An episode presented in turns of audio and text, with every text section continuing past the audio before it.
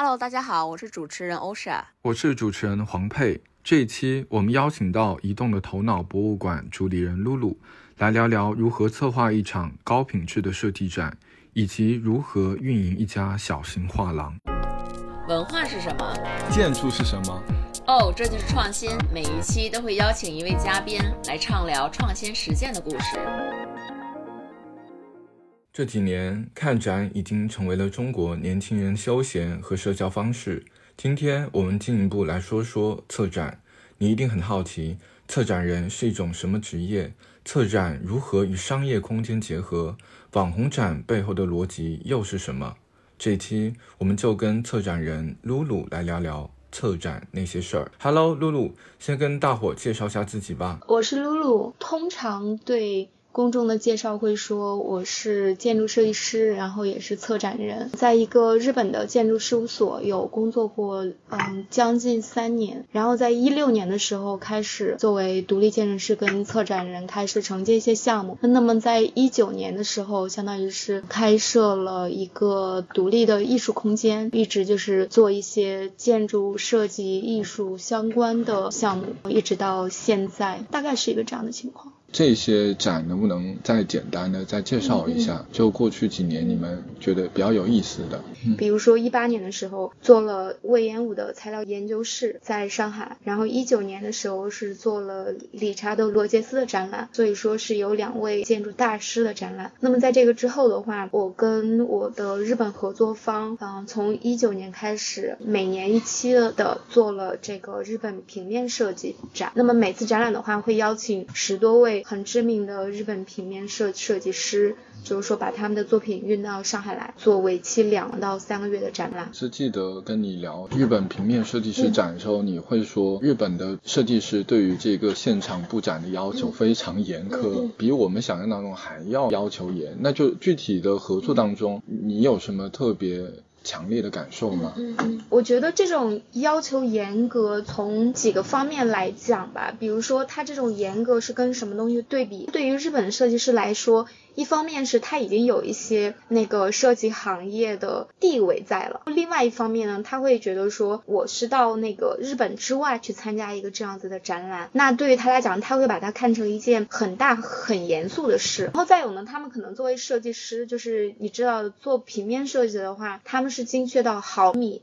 那么在这样的情况下，他可能会要求说，我这个作品跟那个作品间的距离。就是几毫米或者怎样，再有一个的话，是因为二零年开始，相当于是这个呃日本的设计师他们也不能够到上海来来了，包括我们的日本合作方，他们自个儿都不能过来，那相当于说我们只能在线上跟他们做做沟通，这样的情况下就是。真的是需要双方有很大的这种相互间的信任、相互间的默契度，非常非常多的这个线上的沟通来落地这样这样子的一个一个一个项目。那么在这样子的过程中的话，我觉得也很很理解那个日本设计师这边，他们有用非常高的要求来要求我们。就是因为你刚才说到这点，我想到就是几年前，大概七八年前，我们有一些合作过的一些项目，当然可能是跟日本的丰田。呀，或者是日本的品牌，他要来中国参展，我就当时记得特别清晰一点，就是他们所有的不管是车展。艺术展、品牌展，就它最后输出的是完完整整一个四五百页的执行手册。嗯，就这个，其实我觉得到现在来讲啊，就是有时候我们自己做一些内容类型的项目的时候，都还是会再回到当时把人家的那个展览的手册再翻出来，因为确实是有非常多的细节可以去借鉴。而且你刚才有讲的有一点，我特别能有同感啊，就包括很多静态的设计。展览其实你怎么打这个顶光，然后这个角度应该怎么弄，其实就是说你稍微差一点儿，一般的普通观众其实感知不到。但是其实作为每一个这设计师，你作为一个自己的作品，在你能来到现场的时候，你主动来到现场，我觉得这对于不管你是咖位有多大的设计师都是特别重要的。但是像以前我们有一些跟稍微品牌的一些合作啊，或者一些政府类的合作，就他们会邀请一些当时可能还在学。校的一些美院的学生，就当时其实我们后来就觉得，就只能是说有一些惋惜，就是说作为这种学生。你还在学校里你读研、你读博的时候，你的第一次商业展览非常好的机会，但是你应该真的来到现场，而不是说你一个远程去告诉一个当时的一个主办方或者是一个公关公司的某一个设计师。另外就是说到平面设计师这个事情来讲，但我觉得呃，我们本身这个国内的很多平面设计其实是从广告这个行业。转过来的，但是日本的那个会略略好像有些不一样，因为我看我之前有一本书叫《日本设计六十年》，嗯其实他也讲到，就是说日本的很多呃视觉的平面设计的这个发起，它是跟一些大型的展会、奥运会、世博会是有关的。其实某种程度上来讲，也很像我们这几年就是中国做的奥运会啊、上海世博会的这些事情，就是说大的这种事件性，可能的确是会给一个行业带来很多变化的，真的把很多国外的优秀的、最顶级的，就真的就是已经有一些工都锤炼过上百年的这些设计公司引进到中国。我觉得这个真的是一个对于我们学建筑来讲是一个特别好的机会，因为以前都没有太多的这些案例，然后或者资源你能够看得到，你能够打引号叫偷师到别人的，你只能说你你要去荷兰的工作室，你要去美国的这个事务所，你真要去到当。当地，然后你才能够接触到这个最优秀的这种设计的灵感，甚至说他们的这个工作模式。那我觉得，其实对于当下年轻人来讲，已经比过去二十年已经好很多了。我觉得这个也是一个大时代，我觉得给予我们特别好的一个基础吧。就是在上海，已经能够接触到呃最优秀的一些国际的设计的一些资源了。不管他真的有工作室，还是说通过一个展。那你当时为什么是选择的平面设计的这个讲？因为日本的设计大家都知道，它有很多可以讲的。那你们当时什么契机是选到了哎偏这个平面设计的这个维度，把它引进到这个上海的？嗯，其实平面设计的话，这块儿呃也是一些机缘巧合。因为我的这个日本合作方，他们其实在日本的公司更像一个咨询公司，就是说他们跟非常多的设计师合作，但是另外一方面，他们自己不不不做设计，也从来没有做过展览。那他们当时也是看到我做的就是魏延武的展览，然后从网上找到我，然后他们在回上海的时候，或者说回中国的时候，嗯，在在上海，我们就是双方有了就是第一次的见面，嗯，然后见面之后又过了大半年，相当于说前期来筹备这个展览。那么那个展览的话，就是日本平面设计展第一届。也是我自己除了作为那个策展团队之外，我们工作室投资的第一个展览。从日本平面设计这个就是作为一个切口的话，刚才也讲到了，一方面是说呃合作方找到我们，另外一方面的话，其实从我们自己投展览来看的话，比如说建筑设计类的展览或者怎样，它其实这个前期的投入会非常非常大。那么平面设计的话，虽然说我们所有的展品、所有的作品全都是从日本运过来的，嗯，但是跟很多这种嗯就是很大件。的，然后搭建很很难，然后海海运也很难的这样子的作品相比，其实平面设计展它的作品落地性会会更强一些。嗯，对。那么各种因素，嗯，就是组合起来的话，那么我们就是做了这个平平面设计展。当然，从前两年开始，我们我们其实也是，嗯，会比较多的在关注到插画。那么我其实想做的艺术设计相关的这种。项目的话，也希望是说从传统那那种很干净漂亮的白盒子的美术馆里，把作品能够带到公众更能看到的地方，更容易接受的这样子的视线之内吧。那么平面设计以及插画，它其实是商业化应用非常非常高的。其实商业化应用高，也就是说公众接受度特别高的。然后呢，它它又是有非常有这种专业性跟艺术性在。对，所以说平面设计跟插画现在是我们的。一个算是一个展览的一个方向吧。嗯嗯。但是我觉得啊，在国内可能是因为我不是专门在这种平面或者是平面广告行业啊，就是我就会觉得平面这个。在国内好像没有那么大的一个关注度，像你刚才说的，我唯一能想到平面有名气的就是黄海，咱咱也别漏说，就是对。但是之前的，假如说张艺谋导演的影啊，然后一系列的这些，很多，包括我我我其实太阳照常升起，哎，对我其实对他作为平面设计师，或者说非常。有底蕴的这种设计师，是因为他当时设计了，哎，我在故宫修文物，嗯我是因为是。这种纪录片，然后就觉得，哎呀，这海报怎么有点眼前一亮，然后就感觉真的是一个平面，一个聚焦点，真的能把这个故事，然后它所有的特点包容到里面。就这种感觉，我觉得就是我才慢慢的就意识到啊，说哦，可能中国的这种电影海报这一块其实也是一个很大的一个产业，嗯只不过是好像感觉除了黄海以外，黄老师以外，就确实想不出来第二个海报确实设计的非常好的这样的人，因为像他不是之前也说嘛，就说只要他的海报一出，你相相对应的你这个电影的票房你是绝对是有保证的嗯嗯。就觉得国内这一块还是会稍微就那个应该怎么讲，就是那一个土壤，它一开始生长的这种方式不太一样。嗯就日本为什么说，是因为呃，的确是就日本的那一批早期的奠定，就是整个日本平面设计水准的那嗯那群人，他们的东西，哪怕你现在带拿过来看，它都有一种。呃，隽永的啊经典的那个审美在，嗯嗯嗯就是它不会随着时代流行，然后你就觉得它没有意义或者不好看了。就是说，呃，再包括说那个，特别再说到一下的奥运会，就是那个东京奥运会，当时他们，因为我看了一些资料，当时正好在写那个东京奥运会的一些东西，然后里边就讲到，就是说像那个标识设计。嗯然后还有一些字体，其实就是当时在东京奥运会的那个时候奠定的。后边的其他的这个奥运会的这个主办方也参考了日本的这种视觉设计这个体系，才去做了一些标识啊、icon 啊，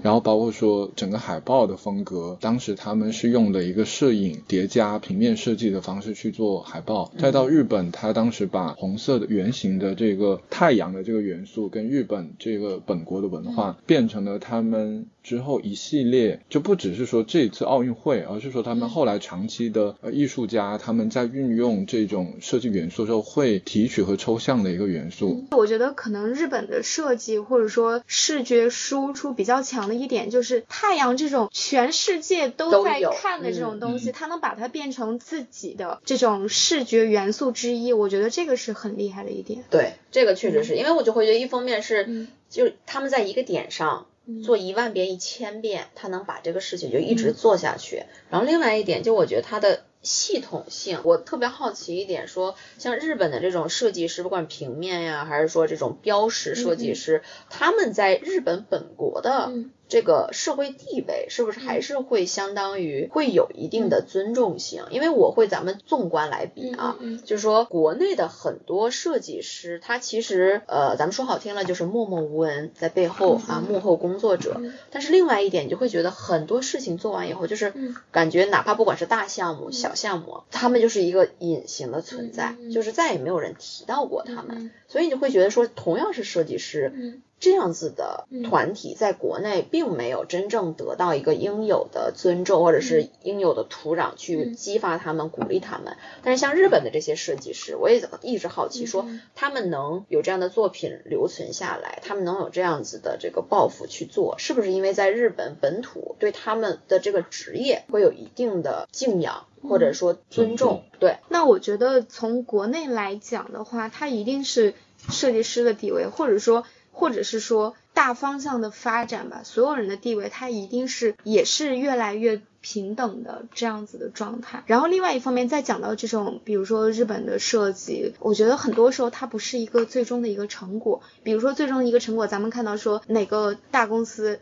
又花了多少多少多少钱，然后只换了跟原来的这种 logo 看上去几乎一样的这种嗯但是我觉得这里的话，其实是就就就跟你你前面提到一样，就是说，可能我们看到的这个成果是它的这个方的变成圆的，就是非常小的这个变变化。但是这个设计师的团队，他可能前期做了非常多的调研，嗯非常非常多的工作来支持他最后改那一点点。我觉得这个也是说，嗯，是大家对这种看不见的工作的一个一个认可。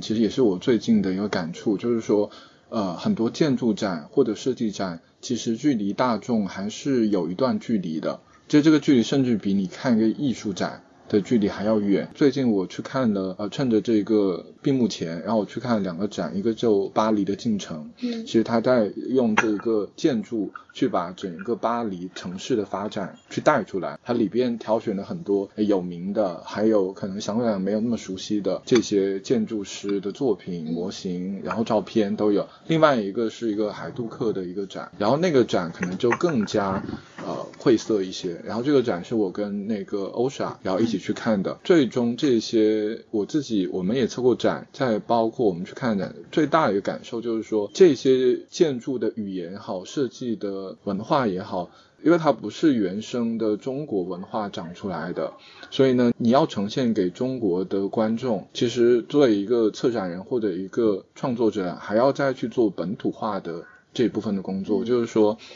为什么一样的这些展，国外人就能了解？为什么放到国内，大家只能看个热闹？为什么我去跟我的另外一个同事去看这个建筑展，他说啊，幸好你在我旁边，给我解答了。一些东西，因为每个展它都是照片，然后都是三百字的文字，都是一样的陈述。但是我说每一个建筑，每个建筑师他所表达的这个核心的这个要点，这个侧重是不一样的。如果没有人，或者我们没有这样的前期的这种从小。的这种文化的熏陶，的确我们是没有办法去理解很多文化的内涵的。你只能看热闹，哎，你只是记住了几个名字。如果一直都是这种情况来讲，也很难够再往下说提高整体的这个美誉的这个，或者说对设计、对建筑的理解。就还是最终过了十年，可能发现大家记住还是几个大师的名字，但至于建筑是什么，国外建筑跟中国建筑到底是怎么去看、怎么去理解，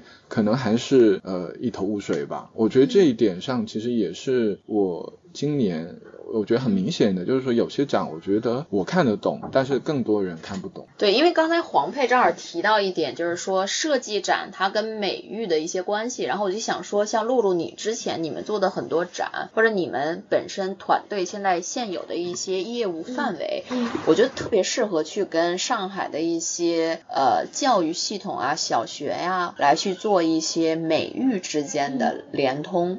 然后我就想说。这一块儿就是你们之前有考虑过吗？那么我们现在想做的是说，是叫一个移动的低龄美术馆，希望是更面向年龄层次更低一些的这些小朋友。但是另外一方面，我觉得我的一个想法跟我一个朋友，然后也是一个歌手，一个爵士乐歌手，跟他一个想法一样。像他现在给他的小朋友放那个各种音音乐的时候，他不太是那种放小朋友的，比如说儿歌之类的，他其实就是放他认为嗯觉得很美的。有有教育意义的这样子音乐，可能是大人听的。对，所以我觉得这样的话呢，在我们在做这个移动的低龄美术馆的时候，其实也是一样，其实也有很多嗯，就是大人跟小孩都可以去欣赏的这样子的作品，真的是有艺术感的这样子的作品。因为你说到这，我突然想起来，我觉得就是对于小朋友的，或者说呃已经开始有认知的这种美育教育啊，就是说其实不光光说是我要欣赏音乐，我要欣赏呃美术的图像。其实包括像茶，因为我那天正好是看一个直播，然后那个有一个景德镇的一个茶主，他就突然说了一句我特别同意，就是他也是有了自己的儿子宝宝，他就会说说其实小朋友你是可以适量的去喝茶的，因为可能在有一些传统的家里啊，家长就会觉得说不行，你这个茶茶因呃茶这个咖啡因太多或者怎么着，但后来你突然意识到一点是说，同样小朋友茶和垃圾食品，嗯，那就是怎么着的一个配比，怎么着的一个引导，嗯，而且我觉得说对于小朋友的这个美育教育啊，我觉得格外的重要。就是我们今天早上正好跟黄佩一块在分享有一个节目，就是讲中国呃古村落的保护建筑设计。其实这一块我觉得很重要一点，你会发觉像现在大家的这种现实工作当中，三十多岁、四十多岁，其实经常我不管是甲方乙方政府啊，经常会说审美，就是这个审美，我觉得很多人他没有理解审美它到底是什么。就是很多时候你如果看似是一个专业的设计团队，但是这个专业设计团队里面的人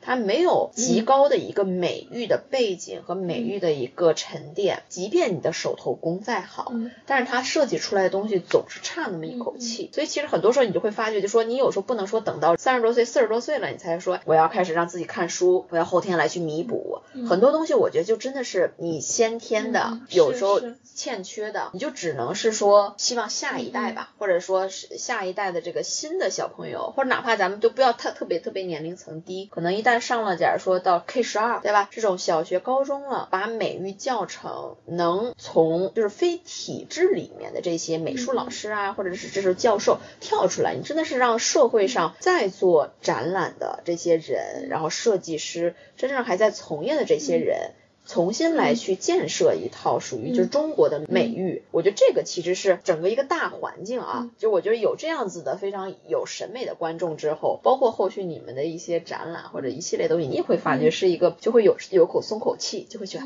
啊不用那么操心，就不用特别说备注说啊我这个馆，像你刚才提到说我的馆。可以很像，哪怕无形，哪怕虚拟，哪怕线上，我也都是一个美术馆。嗯，对。然后我觉得这块其实又可以讲到那个更早点，咱们有讨论到什么叫。比如说定义什么叫网红展，嗯，以及说，比如说对于那个网红展的看法，我觉得网红展在我这里其实是一个比较中性的词，嗯，就是说它只能说明这个东西在网上很流行，但是这个东西再往前推一点，其实真的网网红展其实是从外国进来的，他们其实也是在一些比如说一些更像游乐场的地方，或者说一些商业空间，就是一些色彩很鲜艳的，然后能够。真的是吸引人过去拍拍照、打打卡的这样子的展览过来。那么，那么在中国的话，我我的我的感觉上，大概是在四五年前的时候，可能说各种购物中心啊，可能会有一个就是什么样的展。然后这个展览呢，我觉得从艺术性上来讲，它艺术性其实是比较低的。但是另外一方面，它可能说它有一定的这种让公众体验的过程，拍照片的时候能出一些片，让大家就是感官上的刺激是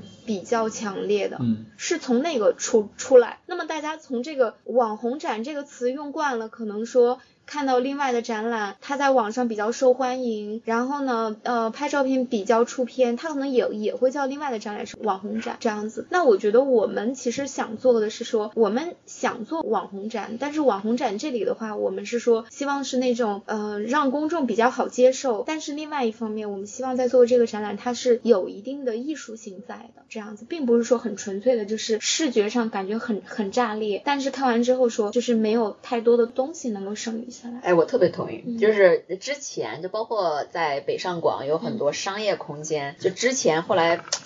就是他们老说我们想要这样子的一个展，就是他们嘴里理解的展，其实换做像咱们理解，就是说就是发光展。但是发光展它真的就我我不是说发光展这些材料不好，就是还是那句话，就是假如是像这个可以可以植入啊，有有一些我特别喜欢的点炫彩膜，对吧？三 M 的，就是当然是美国的一个牌子，就他们做材质最基础的材质的时候，它真的是能给到不管是平面设计师、建筑设计师。时空间或者视觉视觉的这些都能有无限的延展，就这种的，哪怕是基础的材质，但是它只要是好的一个设计感，它能出来很高端的一些体验和空间，多维的空间、超现实的空间，它都能打造出来。但是最害怕的就是说，你就是那种模拟的，然后各种带有一些抄袭可能性的这种发光的展览，就是你。钱也花了，不管是花的多和少，你钱也花了，社会空间你也占了。小朋友的这种，因为我会觉得又扯回到，就是说很多都不是小朋友，就是不是这个行业从业者，他的大家的这个视野的，你的观察度、你的角度，他是有所谓的潜意识的这个记忆度的。就是你经常看到这样子的东西，在大庭广众或者大的商业环境下面，你就会误以为说，哦，展览就应该是这个样子，就是你怎么。没有发光的这些东西呢？你怎么没有这些呢？然后他就会觉得，我不知道你会不会有一些呃之前的观众啊，去你们的这种平面设计展，就会说这种也能叫展吗？怎么就把海报挂起来就可以这个样子？因为我们之前有一次是电影主题的展览，然后就是把很多海报这样呈现出来，当时也是因为预算有限，所以就做了一些比较呃预算有限的一些呈现，然后他就很多人就会说。这个怎么叫展览呢？这个不可以啊，这不就是纸片挂起来吗？然后你有时候就会觉得，觉得就说，难道这个大大的这个市场观众啊，难道就是被那些所谓的发光建筑就给带歪了？然后，但这个你有时候你就是开始还会费一些口舌跟他去介绍，跟他去讲解。但是像我觉得，我们到最后就说算了，就这样吧，啊，没关系，反正就是哎。就是存在即有道理，但我觉得这个有的时候存在即有道理，你让一个创作者从创作者的嘴里说出来，我觉得其实也是呃双刃剑，有的时候我觉得也是挺可惜可悲的一个事情，就是就这样吧，无所谓了，对。嗯，我觉得就是展览本身，它其实有一定的这个矛盾性在。那你你比如说像艺术艺术展、当代艺术，那艺术家做的话，其实他们自己本身也有很多这种矛盾性在。他作为创作者，他可能把自己作品表。表达出来，他喜喜欢怎样做都都可以，好像是一个很自由的一个过程。嗯，但是另外一方面，其实他们又会希望说获得公众的一些反馈啊。那很多其实大家也知道，当代艺术的话，很多作品确实是很很晦涩的，你其实看不懂这样子。那我觉得说讲到做展览本身，其实也是一样的，就是可能说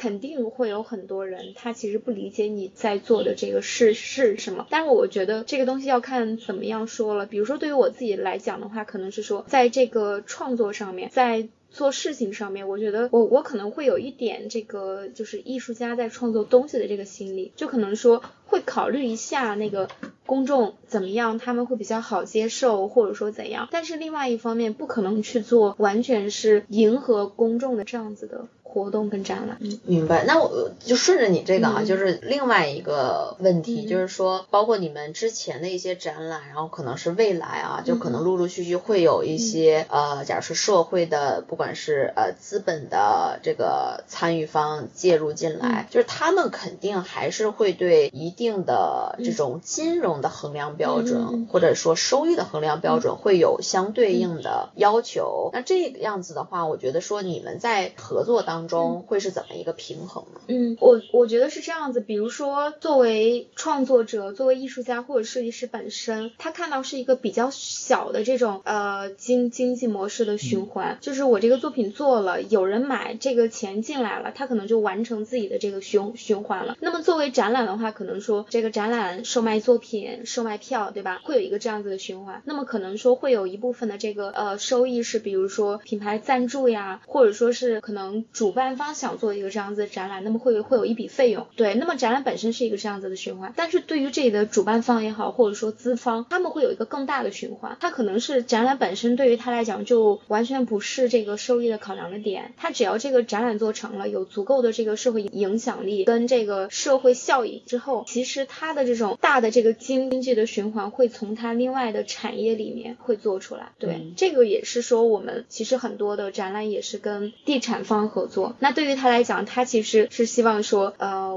我的品牌是跟文化艺术有这个强相关性的。我只要这个展览做了，对外发了，那么公众看到这个展览的时候，他会知道说这个展览就是说这种文化艺术的东西跟我的品牌是有关联性。其实对于他来讲的话，这个工作就已经就是从我们这边的期待值，它其实是已经加满了。但是你要说到这个啊，其实就又就扯到另外一个维度的问题，就是说商业地产，因为我。突然想到一点，就是最开始几年前吧，应该是呃日本的那个地产叫森，就森美术馆背后的那个地产，嗯，我忘了是叫全名叫什么，但他当时是在东京，应该是给了 Team Lab，嗯，当时就是全球第一个他的这个 Team 叫什么呃 Team Lab 的 Borderless，嗯嗯，然后给他的空间。然后几万平的空间。现在突然我在想到这个事情的时候，我的一个关注点是说，哎，那个地产它其实赞助了这样的一个团队，但是同理，TeamLab 给到全世界的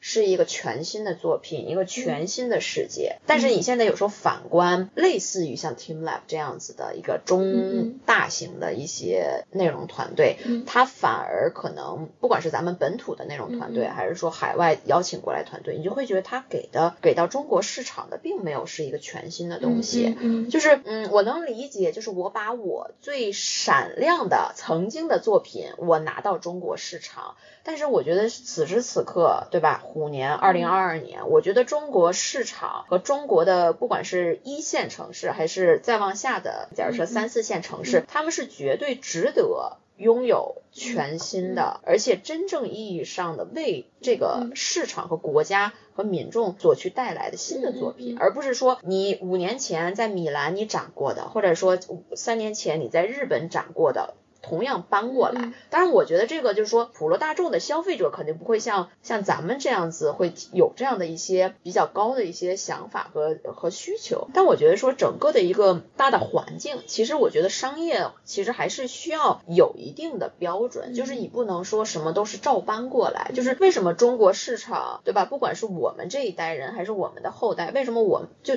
大家不值得能看到更好的作品呢？为什么我老是要去循环去播放？我觉得这。这块我我的想法其实是这样子，比如说像那个 Team Lab 在上海的馆，其实就在我们馆的隔壁，然后就是走路三分钟吧这样子。那它的话，其实在上海是那个艾普森冠冠名的，那相当于说这个品牌一定是给了它足够的费用来落这样一个呃东京之外的全世界第二个长期馆，对吧？那另外一方面的话，就是它相当于说它每天需要接待非常多的访客，那这些访客，我觉得百分之九十九点九，他一一定是没有看过日本的这个展的。那对于他们来讲，其实这个作品本来本来也也是新的。那从他个人的体验来讲的话，他体验，比如说体验十个全新的作品。跟体验十个这个作品，对于他来讲其实是一样的。那么对于艺术家或者说艺术团队来讲，我觉得也也未必他做的新的一一定比比原来的好。所以我觉得如果这样考虑的话，比如说从整个资本的这个层面考虑，他可能原来的作品就是很成熟的一整套过来，嗯，他可能就是能够用更少的这个这个钱能够做更大的事，嗯。那么从公众的这种体验来讲的话，其实他也是可能花一样的钱，几个小时，他他觉得。非常愉快的这样子的经历，所以我觉得这样来看的话，其实双方都没有亏。对我这个，其实这个观点我也同意啊。就我刚才提的，其实是双向的再去探讨，因为我会觉得说，有这样子被世界认可的成熟的产品，而且是全系列的产品来到中国，其实是可以在短时间之内把整个中国这一块的领域市场，你要先有先行，你要先教育出来。我觉得这个是特别好的，而且我觉得是。呃，像愿意去引入。国外成熟作品的，包括像你们这样的团队，包括假如像 TeamLab 背后的这样子的这个运营公司、投资公司，我觉得都是在整个就是历史的这个这个长轮上面啊，历史的这个呃潮流上面，我觉得都是在做加分的，都是在把整个中国的这个市场终端的市场，我说的是中等这一块的这个核心市场，慢慢的给培育起来。但是其实我觉得很多时候就是现在已经非常成熟了，但是还是那句话，就是我觉得做文化。做设计的团队来讲，就是我们不是做当下。就虽然我们此时此刻做了展啊，我是为了现在展出、未来展出、明年展出，但是我觉得至少是这个时代，我们已经是这个时代非常好的一个受益者。那其实我们间接性的还是会带有一些的这种一一一系列的这种这种使命感啊，就是这个说好听了是使命感，就是我们还是要去提前五年到十年去规划一些东西。但是我会觉得说，在规划未来的很多前沿的一些点的时候。不能光是像我们在这个舞台上乱蹦，对吧？因为其实它是一个整个一个一盘棋的一个状态，所以其实你会发觉说，很多时候我们就至少是我们的很多展，我们的很多项目，我会觉得说我不是即刻的是去教育观众，反而我会花很多的时间要去说服、陪伴资方、政府或者是各个维度的合作方，是希望把大家。重新再拉到一个新的维度上面，就是我们该去考虑未来十年的东西了。你不能只是说我们就当当下，对吧？我们就在场，只是考虑在场的东西，赚此时此刻的两年的钱、三年的钱。我觉得这个从商业的一些呃资本的这个本性来讲，我觉得能理解。但是还是那句话，就我觉得我们非常幸运能在中国这个环境当中从事文化和设计，那确实是说肩负着一定的，就是当然我们能不能，我们能肩负多久，能走多远，我觉得这是后后话啊，另说。但我觉得说有这样子的意识，或者说在我们现在还有这个一个这一口气的时候，我觉得还是得往前去看。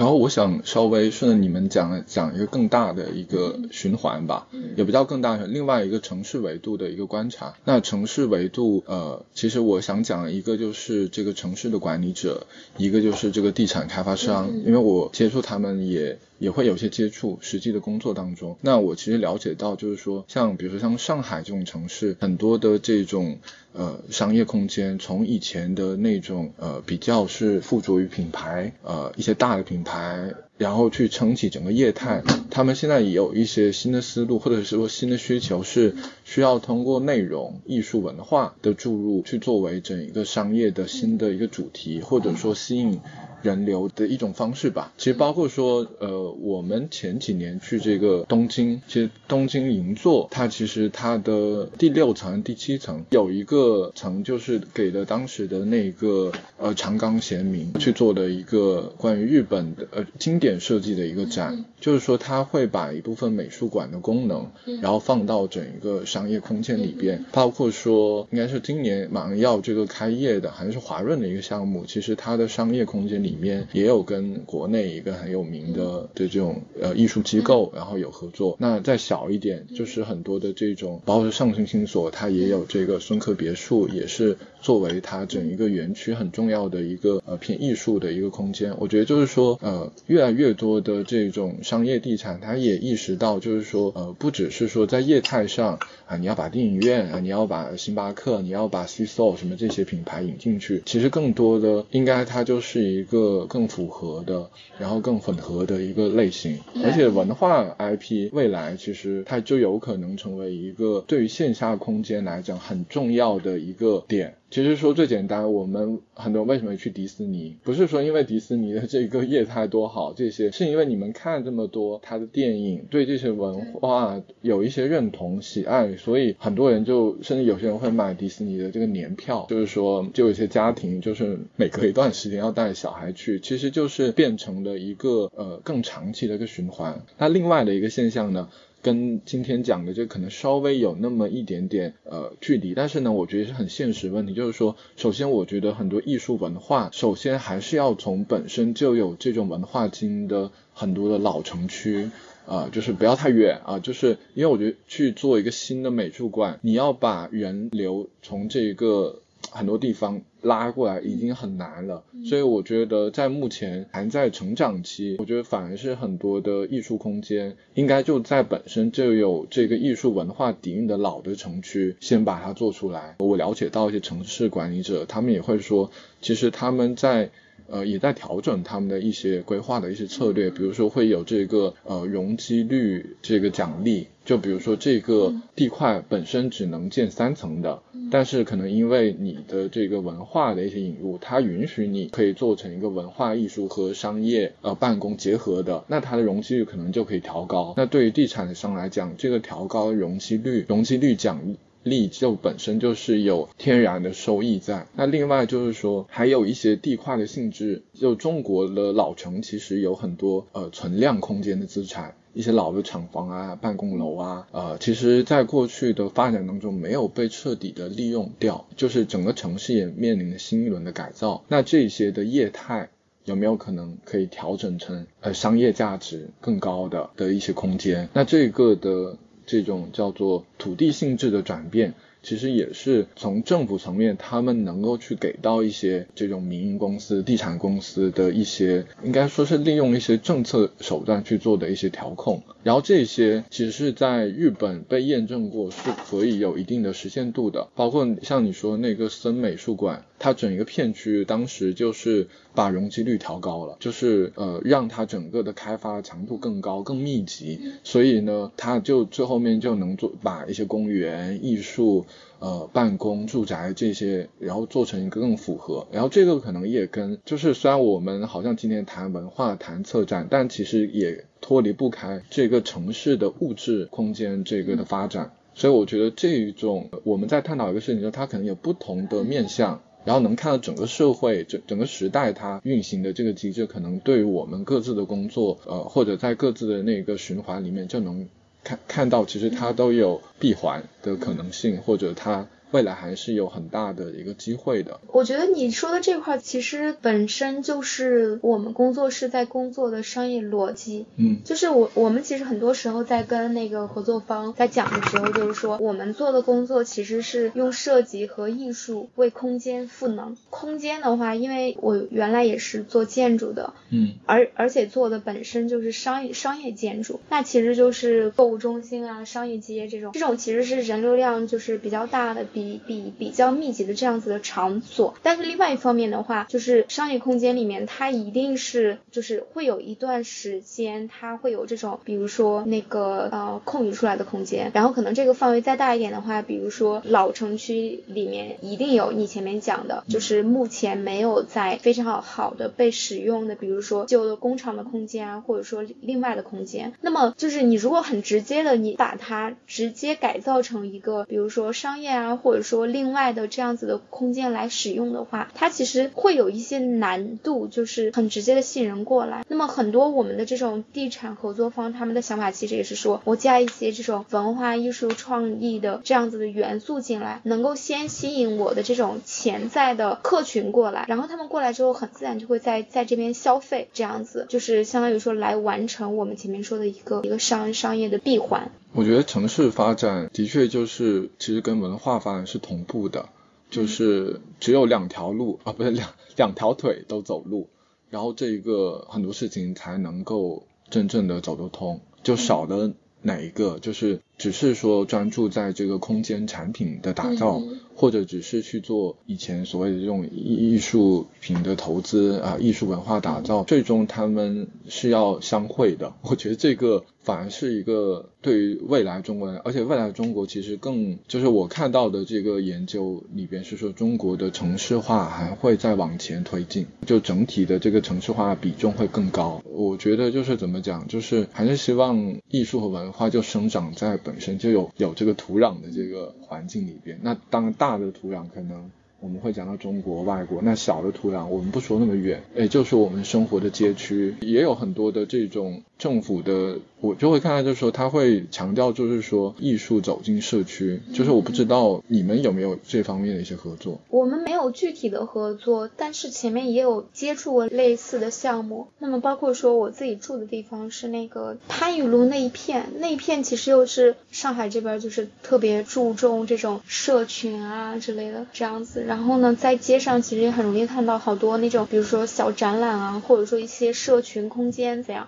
对，而且像上海。有很多人在做 city tour 啊，或者 city walk 这些人，他们本身的文化艺术上挺高的，是。然后他们的这些能量，其实就可以真的可以跟有些啊社区的艺术、一些美术馆，哎，真的是他带着大家再去看一遍。我觉得这种链接如果能够再嫁接起来，其实就不用想太复杂啊，要再再进一步怎么去解读，就是人。本身就是特别丰富，然后人去讲这个事情，比你看那个文字、看个视频干巴巴，一下子就活灵活现起来。但你没有觉得吗？就你刚才说连接这个点，我觉得很重要一点是你看展是一定要大家像咱们现在三个人一块坐一块，一直在聊，就你得是一直流动性的沟通。但是有很多的展。就包括有时候咱们去去博物馆啊，或者美术馆，单向输出你还不能说话，然后你还得特别小声。结果因为我觉得说你再是专业人士，我们还是凡人，就是个我一离开这个展了，哎呀，我突然说，哎，咱们吃什么去啊？这个事儿我就忘了。所以很多时候我确实是觉得说有价值、有效率的、针对性的沟通，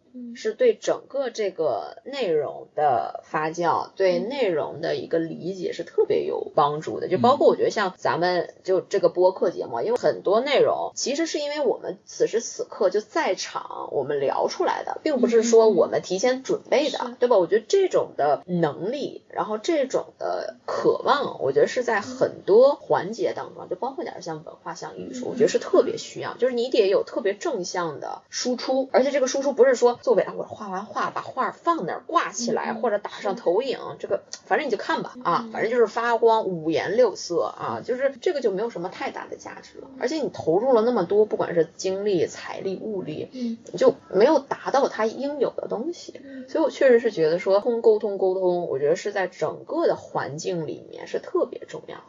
嗯。就是所有的沟通其实就是要流动起来。嗯。哎，那你这几年做下来之后，对于你未来的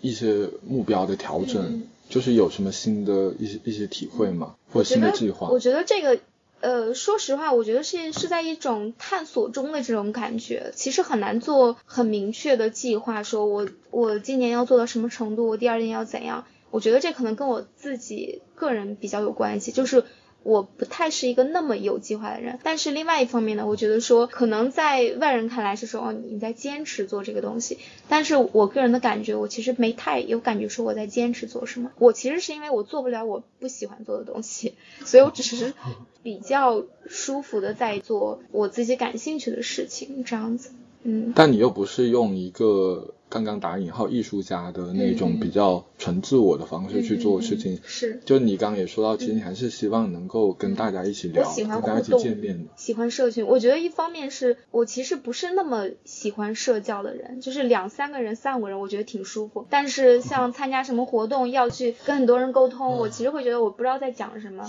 对我其实不是不是特别喜欢。我在那种环境里，我是比较喜欢在边上比较安静的看别人的这样的人。但是另外一方面，我我是喜欢，嗯，怎么讲？就是说，我觉得我是喜欢创作的人。这里的创作可能是说，一方面是一些作品的创作，另外一方面是一个事情从无到有的这种创作，一个展览的从无到有，一个艺术空间的从无到有，一个品牌的从无到有，这样子的感觉。嗯，所以其实做自己，就你说做自己感兴趣、快乐的事情，我觉得也是希望越来越多人能够用这种方式重新去定义自己的工作，因为。因为可能对于很多，比如说三十岁、呃二十多岁的很多人，必然是对目前复杂的这种社会环境、工作、职场环境，就是会有很多的困惑。那大的我们能预测的，可能只是国家的这个方向、政策，这些是我们是可以了解，但是聚焦到每个人身上，我们还要放到自己个体的这个身份上去看，不要只是讲人云亦云的一些潮流，所谓的一些潮流趋势，那因为那些东西可能对你本人来讲根本没有什么关系，就是那样的。我觉得就是一句俗语，就是说千金难买我乐意，嗯。千金难买我快乐。有些人他如果不知道自己想做什么，你就随便选一个，你就随便去，你去哪怕去大厂，你你你你加班个一年，我相信你肯定会有一些判断力，对吧？像有一些人他说我也不知道去看什么展，你随便去看，你看完了几个你就知道你不喜欢看什么，我不喜欢看古典的，那我是不是就去看一些现代的？我现代我也不爱看，你就去看网红，我觉得网红展、发光装置展也适合你，它也是一种经济效应。我觉得是千金难买我乐意。嗯嗯。好，今天我们就先录到这，我们下期再见。再见。